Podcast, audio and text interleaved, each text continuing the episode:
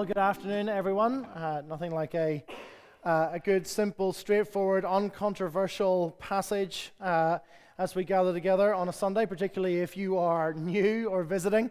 Uh, uh, if you are new or visiting, my name is Mark. I'm one of the leaders here at the church, and uh, we are coming up on our this is our penultimate week in the book of Colossians. We'll finish it next week, just in time for our church weekend away. more information about that at the end.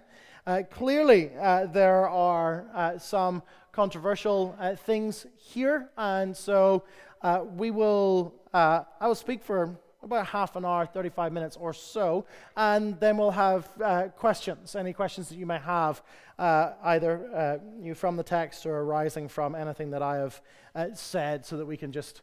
Uh, drill into it a little bit more and clarify some of the, uh, the things that are going on here. But why don't I pray uh, and ask for God's help?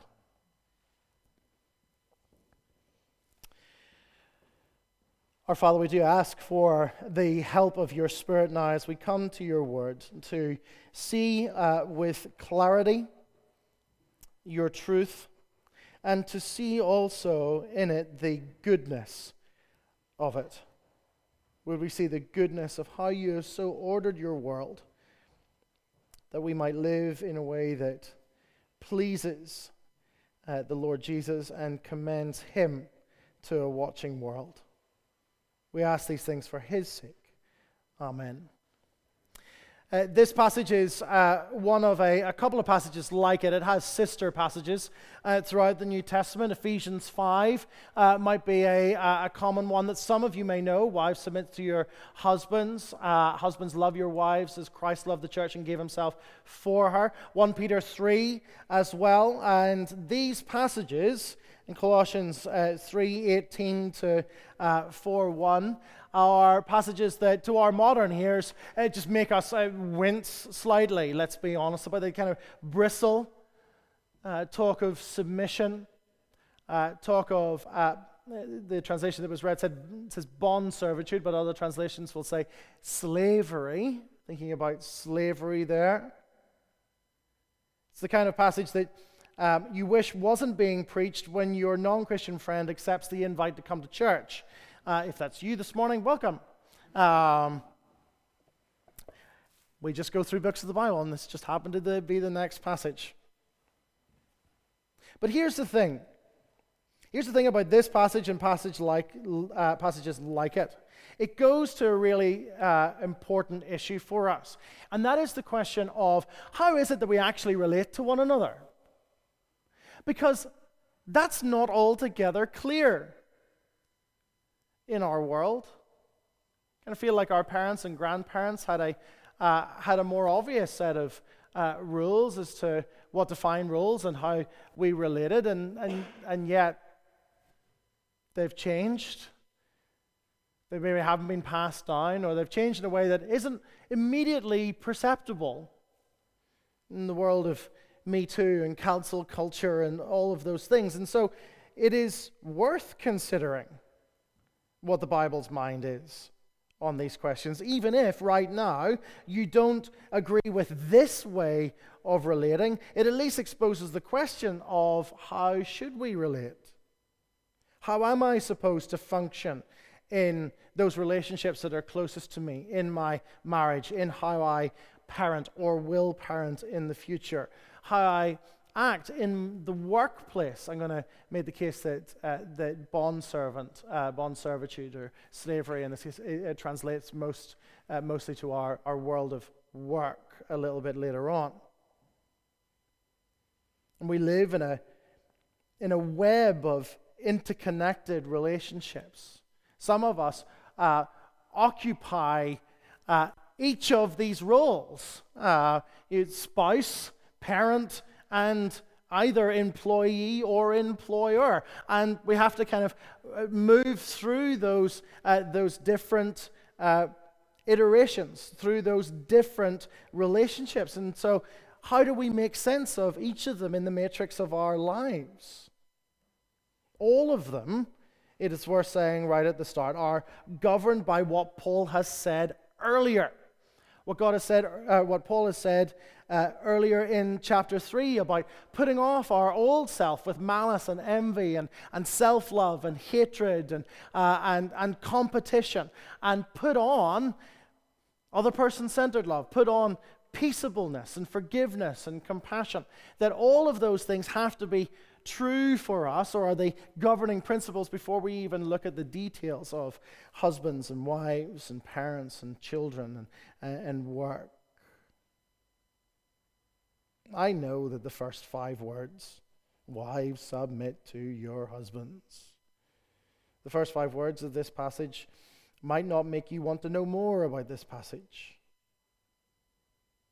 But I want to make a number of observations before we even get there to help us understand, by way of context, just how revolutionary what Paul is talking about here really is. Let me give you a number of surprises. Let me give you four surprises from this text before we even look at the various dynamics, okay? First surprise. Surprise number one is that Paul elevates those who would have had lower status in the ancient world by addressing them first, by giving them priority. Paul elevates the status of the wife, the child, and the slave, the bondservant, by speaking to them first with priority. That would have been completely unheard of in the ancient world. In the ancient world, there existed things called household codes. That's what this is. Uh, it's basically how do you manage your house? And it was written primarily for men. It was written primarily for husbands, fathers, and masters as to how they would or should run a good and orderly Roman household. And it was written primarily to them because your wife and your child and your slave were all, to varying degrees, seen as property to be owned by you. In fact, Aristotle said that slaves were human tools. Paul completely explodes that. He completely cuts against it by addressing the wife, the child, and the slave as full human beings with rational faculties who can consider what is being said. He gives them dignity by saying, This is the kinds of things that you should be doing. And the very fact that you sit here and that's not revolutionary, you think, well, of, of course, women, children, and, and my employees have dignity. The very fact that you think that is a indicator that you are swimming in the water, culturally speaking, that, that Paul has made here in the New Testament. Because it would have been revolutionary in the, in the ancient world. The fact that it's not to, your, to our ears now just shows us how steeped in Christian values our culture actually is, that we regard women of equal status and value, children of equal status and value are employees of equal status and value. Paul addresses them before he addresses the men. He is recognizing that they are image bearers of God with wills of their own, that they are, in fact, part of God's kingdom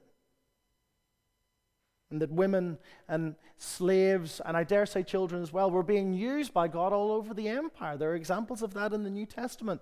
Examples of uh, Phoebe, a woman who is uh, sent with the, the letter to the Romans. Onesimus, who we'll maybe talk about a little bit later, who was a slave, who was used by God and part of Paul's apostolic band. That's the first surprise. Paul elevates them by addressing them first.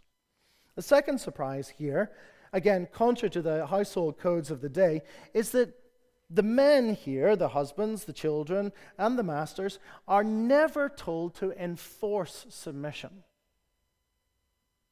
Do you see that? It's not husband or wives, submit to your husbands as is fitting in the Lord. Husbands, make sure that you keep your wife in line.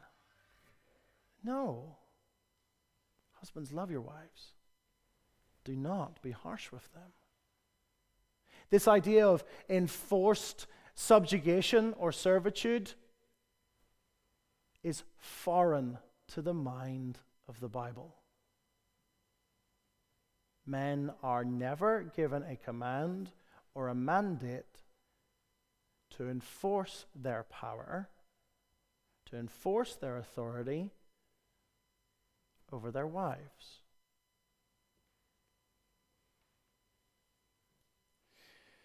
In the household codes, it was about keeping people in line, it was about ensuring that people obeyed.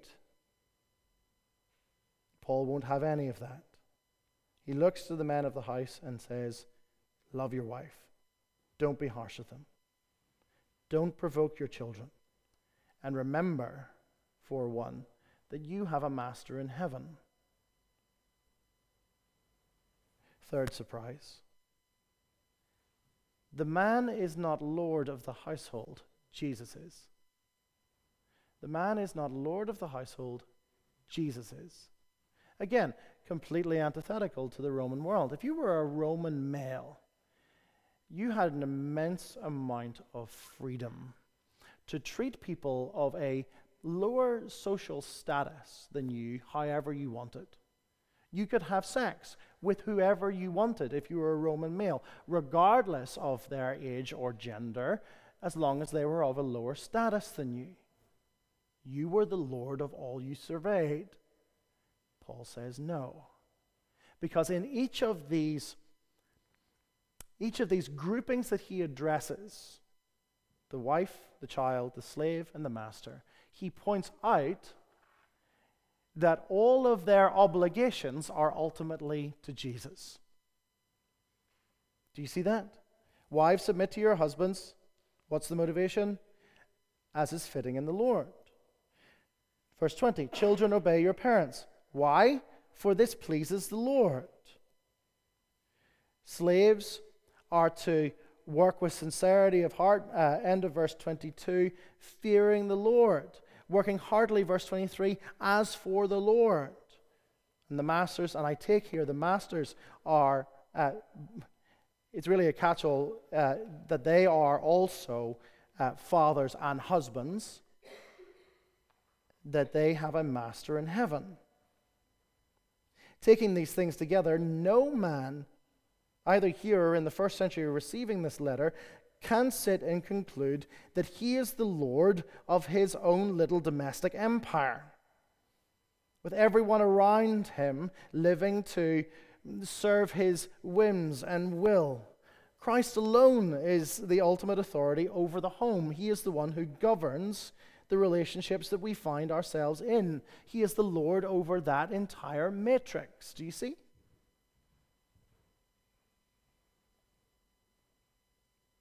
And the fourth and uh, final surprise, before we look at uh, the three dynamics particularly, is to just think a little bit further about submission. Because to our ears, submission means a diminishing or denigration of value. That if I am the one who is submitting, if I am the one who is following, then I am making myself lesser. I am acknowledging that I am of lesser value or worth. That is not how the Bible views submission. That is not submission in the Bible's mind. And we know this because of how God is.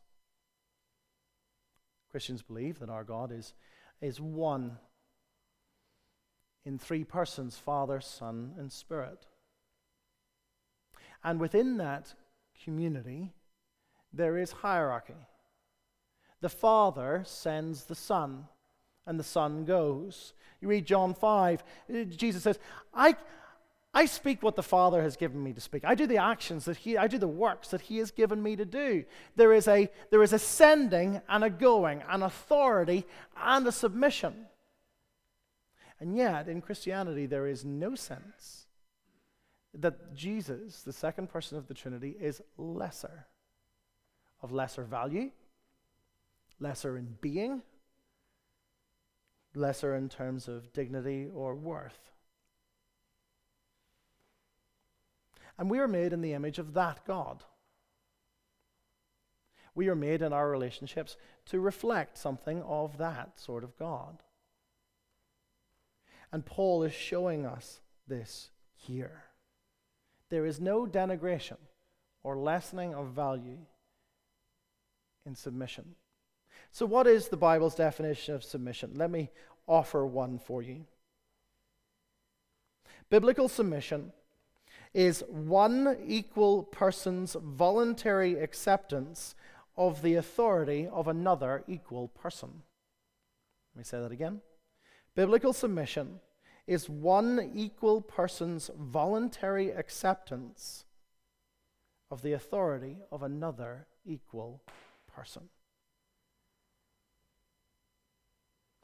Given all of that, let's make some comments about each of these three pairings, as it were.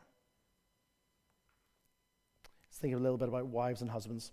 Uh, verses 18 and 19 Wives, submit to your husbands as is fitting in the Lord. Husbands, love your wives and do not be harsh with them. First, it is important to recognize that it, here and in all of the other passages that, that speak to this sort of relationship dynamic, submission and leadership are expressions of what it means to worship God. The wife, the wife voluntarily, joyfully submits to her husband as an act not to make his socks roll up and down and make him happier, but because it pleases the Lord. It is part of her own discipleship. In the same way that for the man to lovingly give himself in sacrificial service of his wife is part of what it means for him to worship the Lord.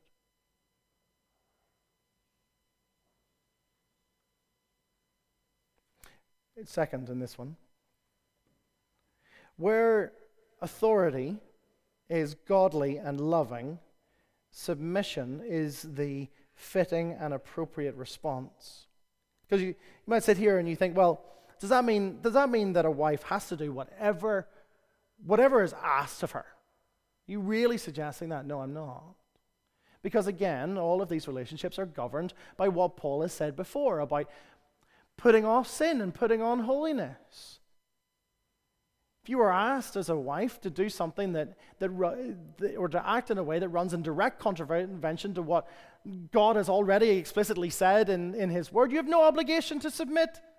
Because your first obligation is not to your husband, but to Jesus. Do you see?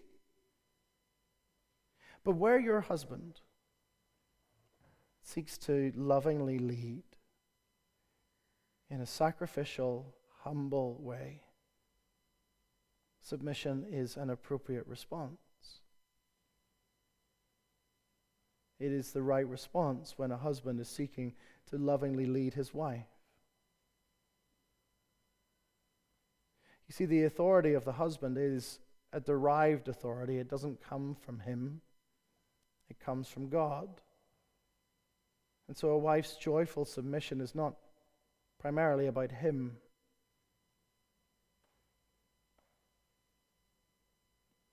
It's about how she worships her God. Let's answer some other questions about this. Does submission here mean mindless following? Does Paul expect that husbands will say, jump, and wives will respond, hi, hi, darling? No. Remember, Paul is elevating their status in society. He is treating them as intelligent, human beings with wills of their own who are capable to under, understand and respond and work out what the dynamic of submitting and following and, and uh, sorry, following and leading uh, looks like. And so I take it that there is an invitation to dialogue here. Should, should couples talk about things? Talk about decisions that you might make in your life? Yes. There's no sense that, that husbands uh, come in and uh, with a, some papal edict. Thus says me, wife, I have so decreed uh, that this is the decision that we're taking, uh, and so pack your bags, let's go. No, no. Should you seek to come to a compromise, to come to an agreement? Yes, of course. Can a wife cultivate her own intelligence and still be a submissive wife?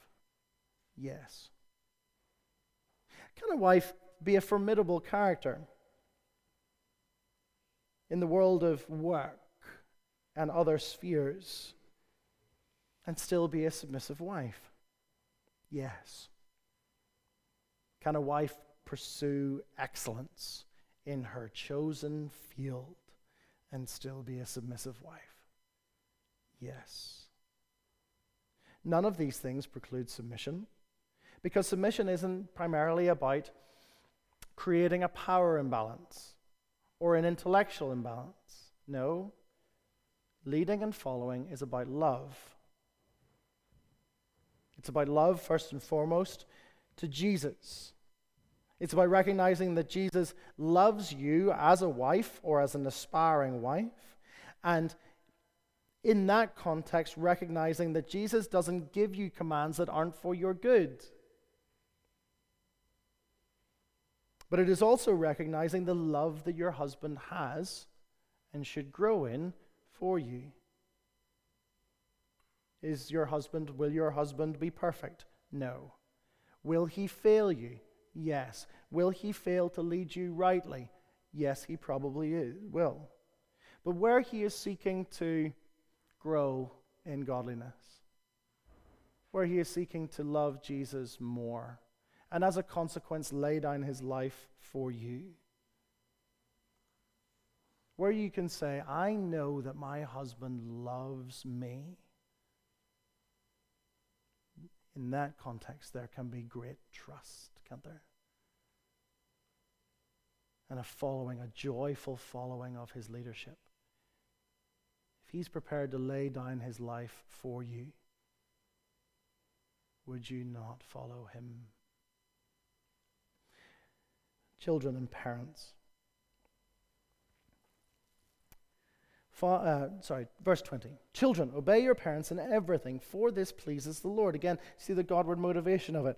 Uh, verse 21. Fathers, do not provoke your children lest they become discouraged. Uh, provoke, I mean, uh, can mean embitter. Uh, do not provoke or embitter your children. And the motivation, uh, the reason for that is given there. Why? So that they might not become discouraged. So the reason for our, uh, our unprovoking parenting is that our children mightn't become discouraged. Now, what does that mean? Because in the in the day to day to and fro of uh, of parenting, I can uh, I can promise you uh, that uh, that my children find themselves discouraged from time to time. Uh, when they want to eat cake for breakfast and I say no, they find themselves discouraged. I have discouraged them. So if I contravene Colossians 3:20, uh, when I dis- so should I just give them however much cake they want to eat, right? I take discouragement here to mean a, uh, an ongoing spiritual discouragement, a disillusionment with Jesus and the gospel, a loss of hope in the, in the gospel. Again, we could spend a whole sermon series, uh, and we should do at some point, reflecting on, uh, on what it means not to provoke your children so that they don't become discouraged. But it's worth reflecting on a few things uh, briefly. I recognize that uh, that many, if not most here, um, we're not parents yet, um, and yet let's let's let's file this one away. Let's let's bed this in so that when we can activate it, it becomes uh, uh it becomes useful to know. The first is to acknowledge that when it says, verse 20, you know, uh, obey your parents in everything, you know, this obedience in everything again is tempered by all that Paul has already said in chapter 3 about putting off sin and putting on holiness, turning aside from cruelty and malice and envy and hatred. And so, this is not a license for cruel or abusive parenting. That should and must be rooted out and dealt with. But it is also worth knowing that when we remind our children to obey and say, you, know, find yourself reminding your child to obey. that we remind them not just because it's what makes us happy or what makes our day easier. We must remind our children that the motivation for their obedience is because it pleases Jesus. It pleases the Lord that they should listen to their mom and dad. If we don't do that, then we, we run the risk of becoming moralists, divorcing, uh, uh, divorcing uh, obedience from any sort of uh, love that might exist between children and their God. They obey because it pleases the Lord. It's important also to recognize that each parent fails at this and will fail at this. Can I say, if you're a perfectionist, it's going to be really, really hard for you when you become a parent. Because you spend your entire life second guessing every decision you've ever made and uh, thinking that you're going to ruin your child. That is why grace is so important. And grace is important for each of these relationship dynamics. Husbands and wives, your wife will not follow you the way you, the way you would you know, think that she should. And you will not lovingly lead her the way that you should either. You will not parent perfectly. Your children will not obey perfectly. You will not work perfectly. And your boss, in case you hadn't realized it, won't be perfect either. In the context of the Christian community, it is so good that we remember our need of grace. If you divorce all of these relationship dynamics from the gospel, what is the gospel? The gospel is the is the good news that, that Jesus came to die for our failings, our self love, and our sin, and has given us grace upon grace, and He's given us a new heart with which to, to live.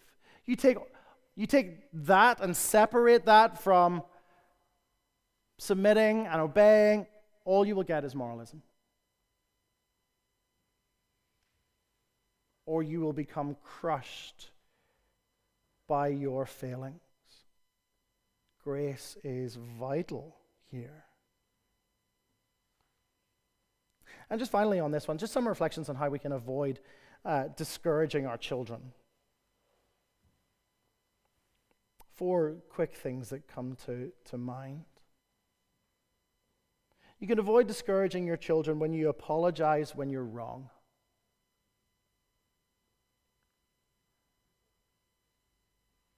You ever live in that family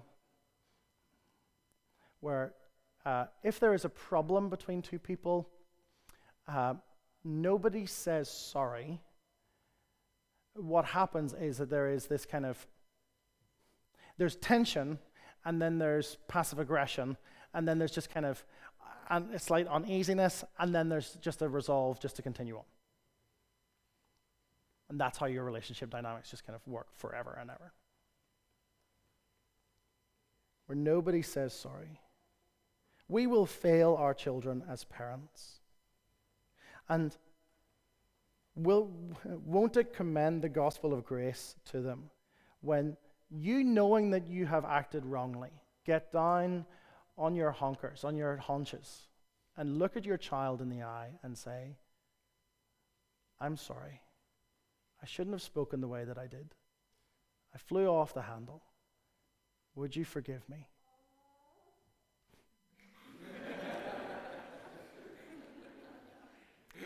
wow.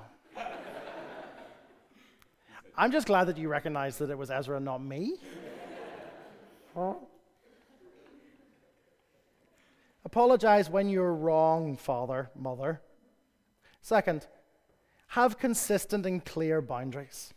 Here's the thing like I, like, I know that that's hard because sometimes you just want your children to go away for five minutes.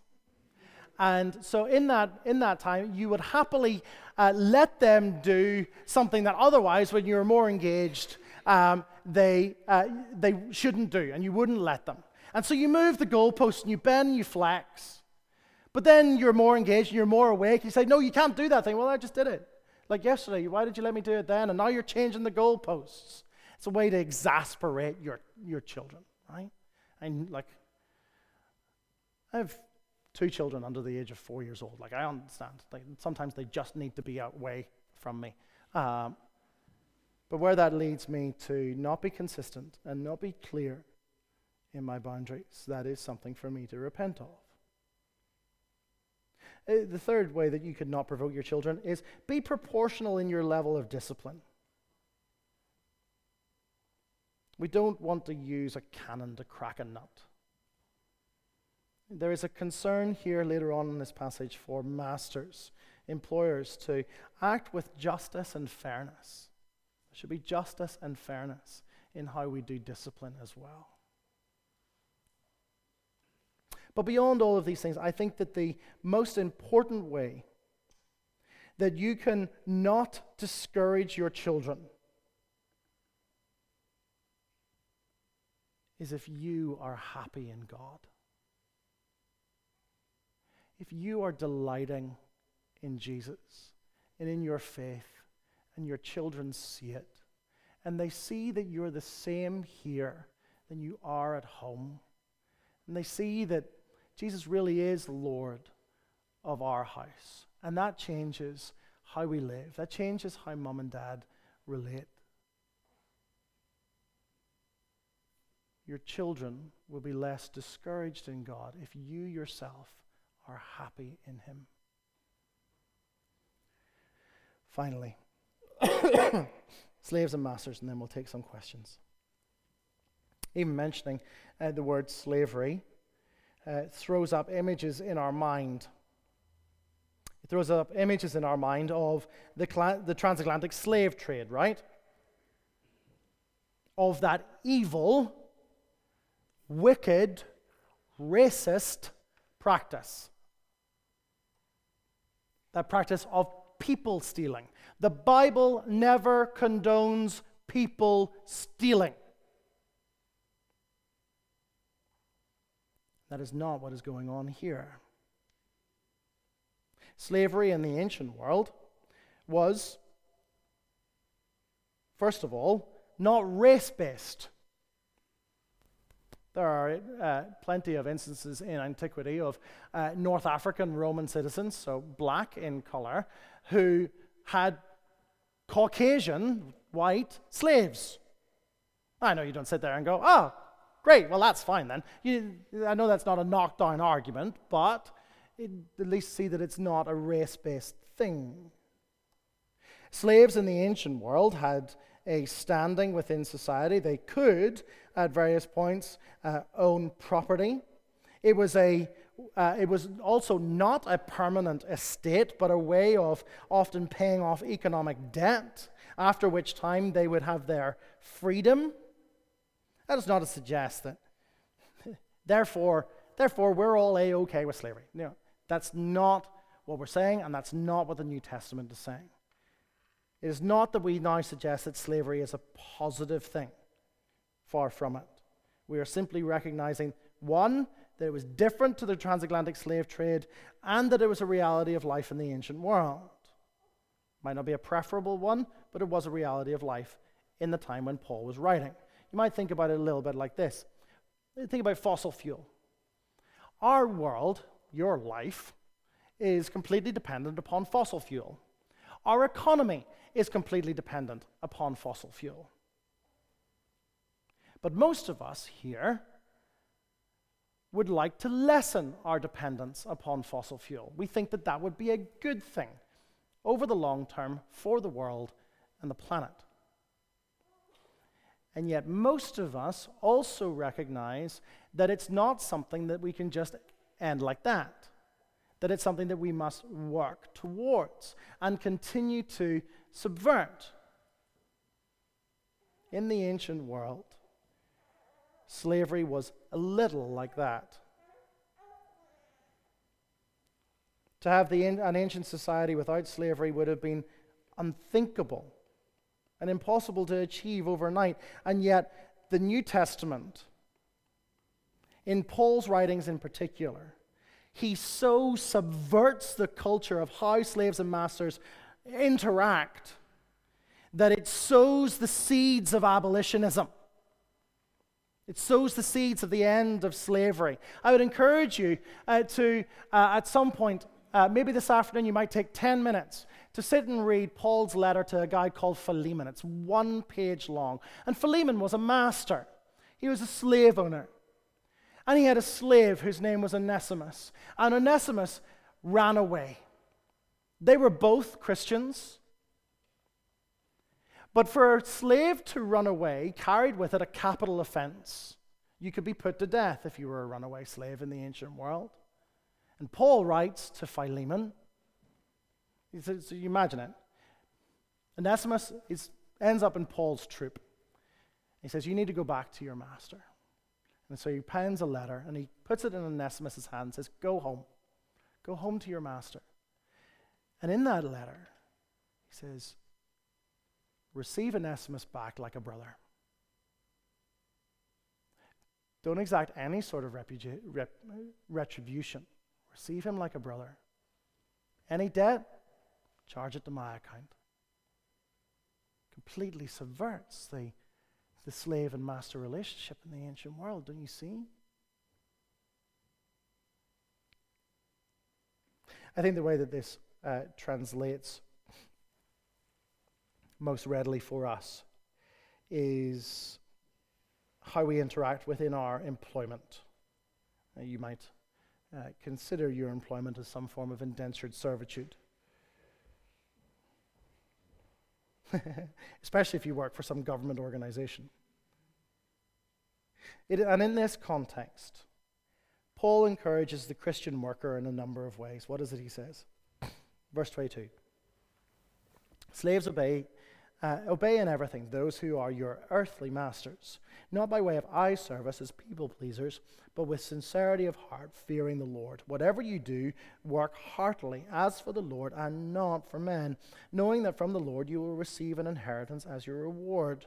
You are serving the Lord Christ. You, in your work as an employee, are not just working for your boss, you are working for the Lord Christ. You are working for Jesus. Second, you are not just working for your own career advancement, but for the reward that you will receive on the last day. With that in mind, therefore, you should work even when your boss isn't looking. You should work with excellence, even when your boss isn't looking, not simply so that you might get a promotion quicker, because that would, to do that simply for that reason, would be to work by way of eye service as a, as a person pleaser. It can be a great consequence of hard work, but to work simply for that is to lose sight of the greater Christian motivation to work with excellence because you are working for God. It is part of what it means for you to worship in the workplace.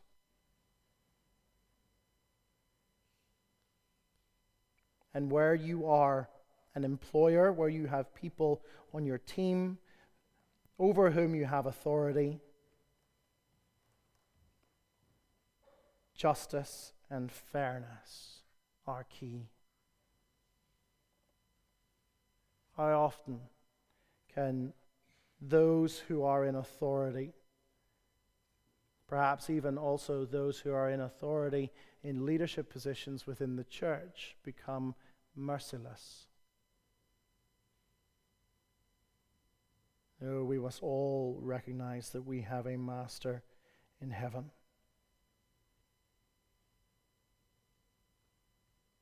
In all of these things, and with this we conclude, in all of these things, whether it's leadership, loving submission, parenting, obedience, work, management, all of these things, what we see is a call for us as Christians to integrate the message of Christianity, the gospel, into every, into every area of our life. The gospel affects how you live, how you love, how you work, how you manage your household, how you bring up your children, what you do with your money. It is so easy just to see Christianity as your ticket to ride when you die, your insurance policy for a better eternity. But to think of it that way would be a misunderstanding of what the gospel is.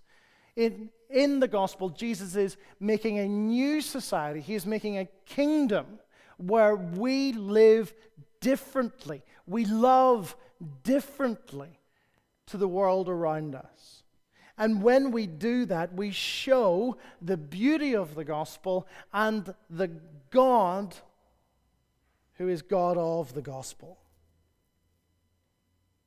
Our Lord Jesus is the one who willingly went, submitted himself to the Father's will, even when that meant death for us.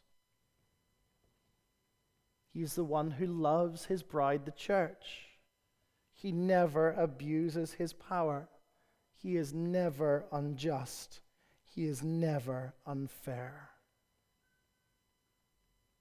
And when we live in these sort of ways, we show his character and his beauty to a watching world.